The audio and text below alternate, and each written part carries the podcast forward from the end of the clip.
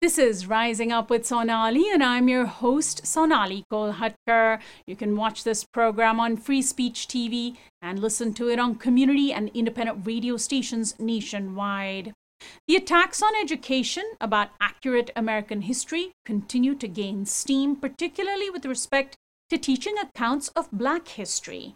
Now, a new report by Liberation Ventures focuses on reparations and how changing anti Black narratives and reducing the racial wealth gap are central to the project of reparative work for historical injustices.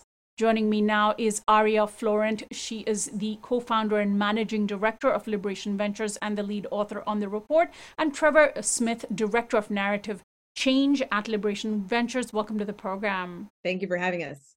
So, first, uh, let me ask uh, Aria for you to begin with explaining um, who Belinda Sutton was. She's the woman who you open your report with. You know, we're in Black History Month, and probably still far too many Americans have no idea who she was. That is true. So, Belinda Sutton was one of the first people to um, fight for reparations and to win.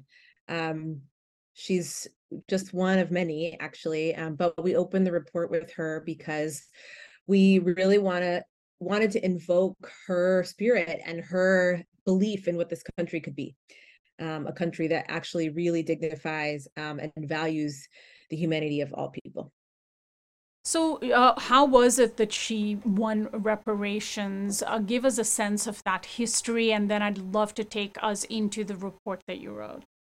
Yeah. So, gosh, I wish that I could give you all of the details, but what I know is that really she um, submitted a petition uh, and it was specifically to the Massachusetts General Court. Um, she was enslaved on a plantation um, that was owned by someone named Isaac Royall, um, whose wealth actually ended up becoming part of a donation that went to Harvard Law School. So the wealth that she created now continues to benefit anybody who's associated with Harvard Law School. Um, many Supreme Court justices, presidents, Senate um, public officials, et cetera.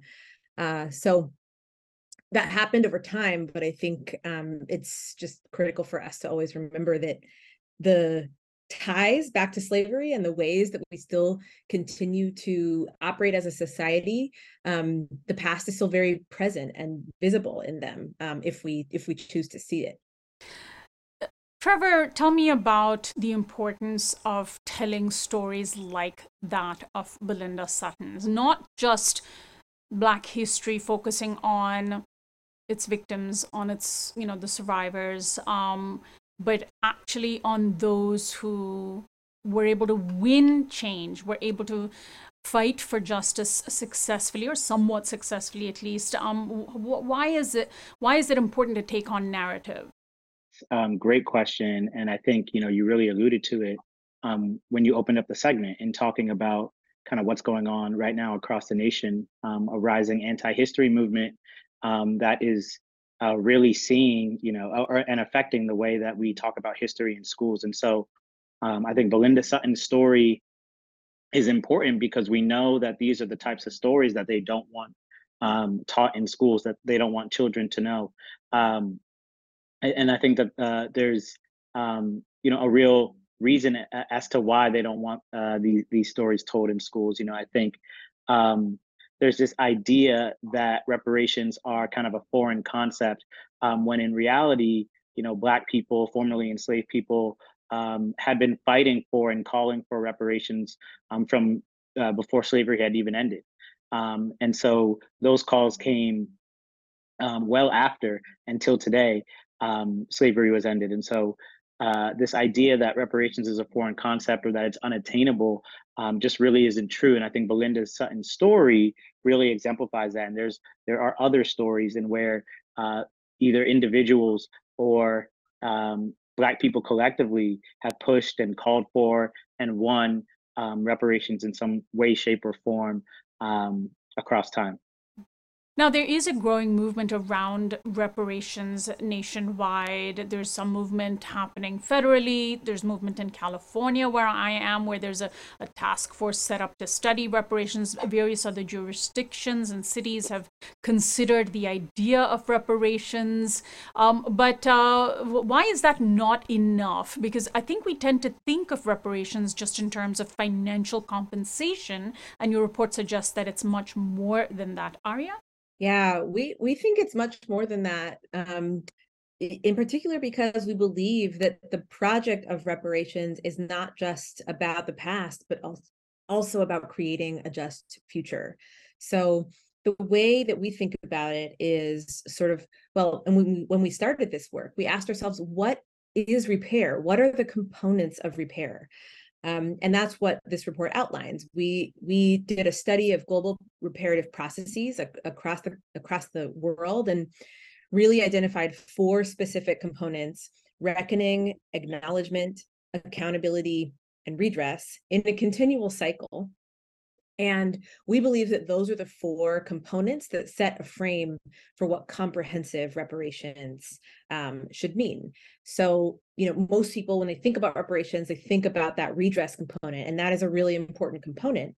Um, however, there are also other non financial components that are more geared toward really actually ensuring that our country understands our past to trevor's point and commits itself to not repeating the past.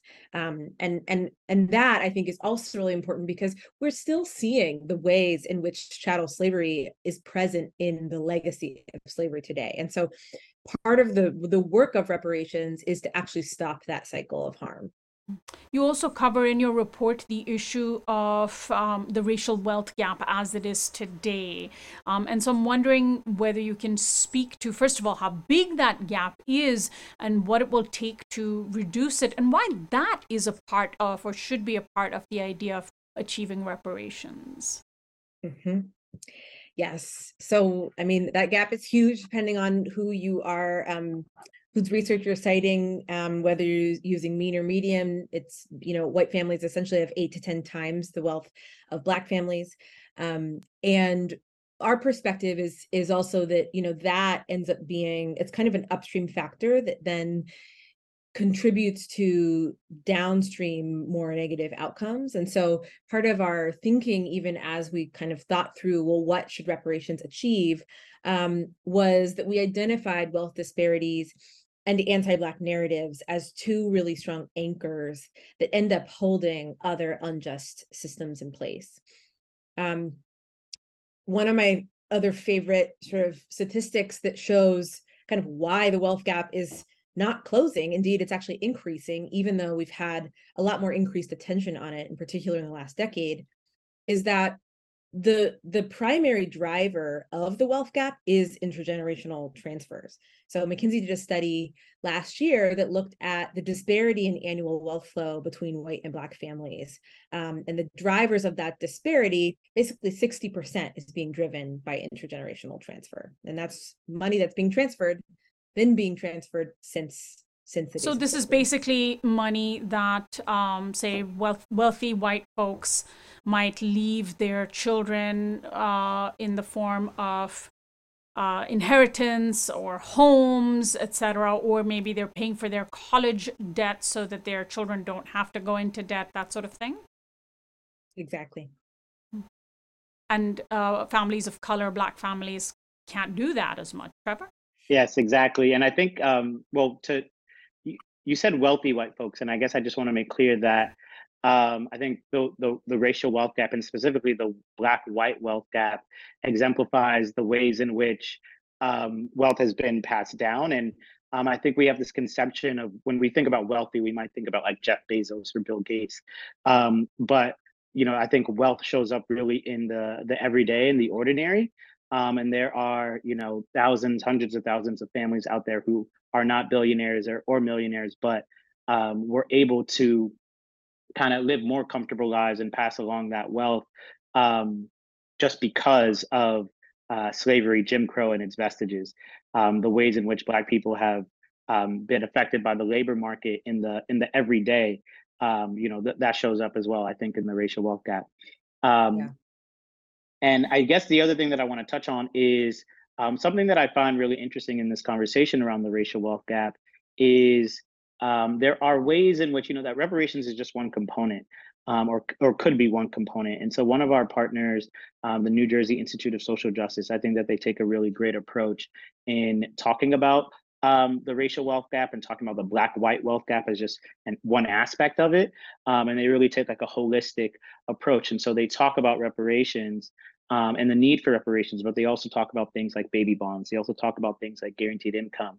You know, there are other proposals out there around guaranteed housing, um, things around our tax code, the mortgage interest mortgage interest deduction. And so I think that reparations is um, is a notable and laudable policy issue um, that I think stands that should and and and does stand alongside kind of other policy proposals that seek to create um, uh, better equity and uh, you know equality um, wholly.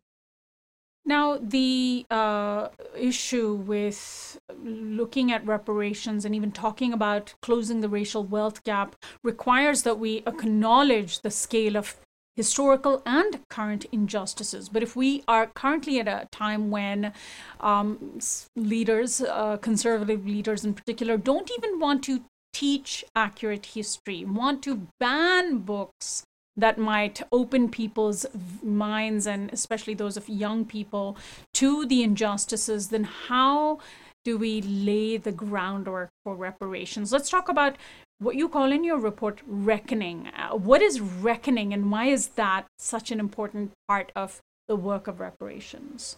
Yeah, it's a great question. And I love the fact that you're bringing in the generational question too. So, the way we define reckoning is really sort of deeply understanding the issue. And in, in this case, deeply understanding the harm that was caused, not only just sort of in an abstract way, but what was it, why was it caused, how was it caused, and to who um, did it impact. Um, and you know for that it requires learning and obviously what we're seeing is that in our you know most standard learning institutions these kinds of topics and issues are being banned um, i believe that that's actually happening because we are winning because we are making progress actually. Um you know we we um have been doing some research on support for reparations um, across different age groups and there's about 45% support uh, within the range of 18 to 29 year olds um, and I think that, along with so many other social movements that are really helping young people see the our cultural fabric differently um, and create a culture, what we would say, a culture of repair, a culture of belonging. Um, I think this is why actually we're getting so much backlash from the right um, because it is really confronting um, the the the way that they see the world and the way that they would like the world to continue to operate, which is a world in which the powerful really can hoard their power. Um, and so, you know, I think that this is uh, th- this is the backlash is telling us that we are actually making making a dent. I mean, Trevor, by you add anything? By by now, considering how long it's been, where we are today, we one might have thought we would have been past the reckoning stage, past the acknowledgement stage, and into the stage of accountability but you're right that you know the reckoning still hasn't happened i mean that is just such a testament i, I suppose um, the the the the very strong uh, narratives couched in racial injustice that persist. So, if there is reckoning and if there is acknowledgement, then naturally there needs to be some accountability for injustices committed.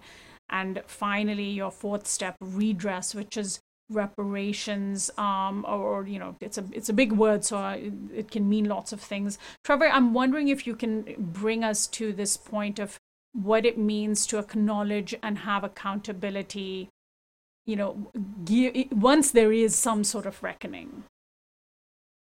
Yeah thanks sonali. And i mean i think you're you're bringing up some really great things um, and why I love the framework so much is because we talk about it actually as a cycle.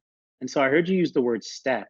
Um, but I think the better word and the word that we use is cycle. Mm. And so um, we use that word because all of these things have to happen over and over. So back to the, uh, uh, I'll touch on the last one and, and, bring it back to, to this question.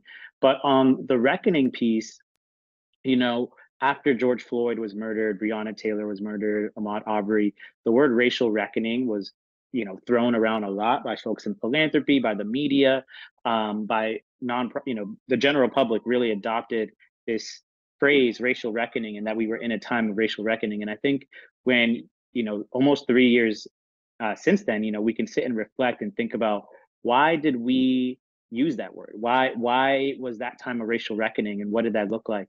And you know i think a, a large reason is because it was the, the largest multiracial protest against kind of police brutality that the world has ever seen. And so, in a lot of ways, right, I can agree that that was a reckoning. But in a lot of ways, I would also say that it was incomplete. And it's the reason why um, we talk about in a cycle and the reason why we say we need all four of these um, to work together, right? Because one without the other um, is incomplete. And so I think in ways um, across the long arc of justice, we have reckoned in some ways uh, with the atrocities of slavery, right? Um, Jim Crow and its vestiges. In some ways, we have acknowledged um, the fact that slavery was a bad thing. You know, Mitch McConnell is on the record saying slavery was a bad thing. Um, you know, states have apologized for slavery, but you know these it's patchworks, and we talk about patchworks in our piece uh, with you all on the with the Yes magazine um, we talk about these this idea of patchworks, and so we talk about it in the piece as stories. But I think it can be applied here, where um, these kind of patchwork policies that could be maybe put in the reckoning bucket or put in the accountability bucket um, have not amounted to the kind of full redress and full repair that we know is needed um, to not only close the racial wealth gap, but also um, to really, you know, drive out and root out anti-blackness um, in all of its forms throughout society. Hmm. Um, so yeah, that we really need all of them. Um, and really, in my in my point of view, kind of um, over and over again for generations to come. And so, um, what reparations might look like in this generation um, should be kind of built upon by the next generation. Take us uh, into the discussion of what is Liberation Ventures, your organization, um, you know, and, and, you know how this is the organization that you uh, help run and has created this report we're discussing. What is Liberation Ventures? I was just going to say that, you know, one of the questions that we're still holding is like, does this cycle have to start in one of one specific place, like reckoning, um, or can it start in any of the four components? Um, and, you know, as Trevor mentioned, one of the things that we really found in the research was that the power of this cycle is in the four components together. So it is, they truly sort of make each other real when you have all four. And so the question becomes like, is it even um, just a cycle or is it that we should be doing all four and kind of shocking the system on all four? Um, these are things that we are really excited to learn from folks who read the report. We actually have a feedback survey in the report that just gives folks the opportunity to share thoughts with us after they read it. Um, so encouraging everyone who's listening to read it and then let us know what you think. I will share. So Liberation Ventures is accelerating the Black-led movement for racial repair in the US. Um, and you know, at the highest level, our work is to build a culture of repair in this country. And so part of the reason why we wanted to write this report was to sort of visibilize, okay, well, repair is a really abstract concept.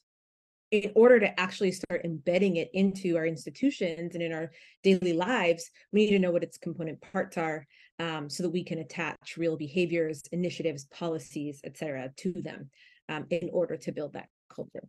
Um, Liberation Ventures is uh, an organization supporting the reparations movement in a few different ways. Uh, first, we provide grants. So we do grant making, we raise and deploy dollars into the movement. The second pillar of our work is our narrative change work, which Trevor runs, which is all about sort of really um, amplifying, building our narrative power as a movement and really framing this issue as the story of our time. Uh, and then our third pillar of work is really supporting the movement's capacity in non-financial ways. And so that means strengthening relationships, building connection to connective tissue, et cetera. So that's our work. Well, I want to thank the two of you so much for joining uh, me today. Where can people find the report we've been discussing? Give out the website. Yes, you can go to our website, liberationventures.org. We'll be live on Tuesday, February 14th, and you can read lots more detail about our approach to the work, our partners, who we are. Uh, you can donate, um, and all of the proceeds of donations through our website between now and Juneteenth will go directly to our movement partners. Thank you again, Trevor and Aria. My guests have been uh, Aria Florant, who is co founder and managing director of Liberation Ventures and lead author of the report on reparations, which I should mention is called A Dream in Our Name, and Trevor Smith. Is director of narrative change at Liberation Ventures. I'm Sonali Kolhatkar. You can access this and other interviews on our website risingupwithsonali.com by becoming a subscriber. Find our audio podcast on iTunes and Spotify and follow us on Facebook, Twitter, and Instagram at RU with Sonali.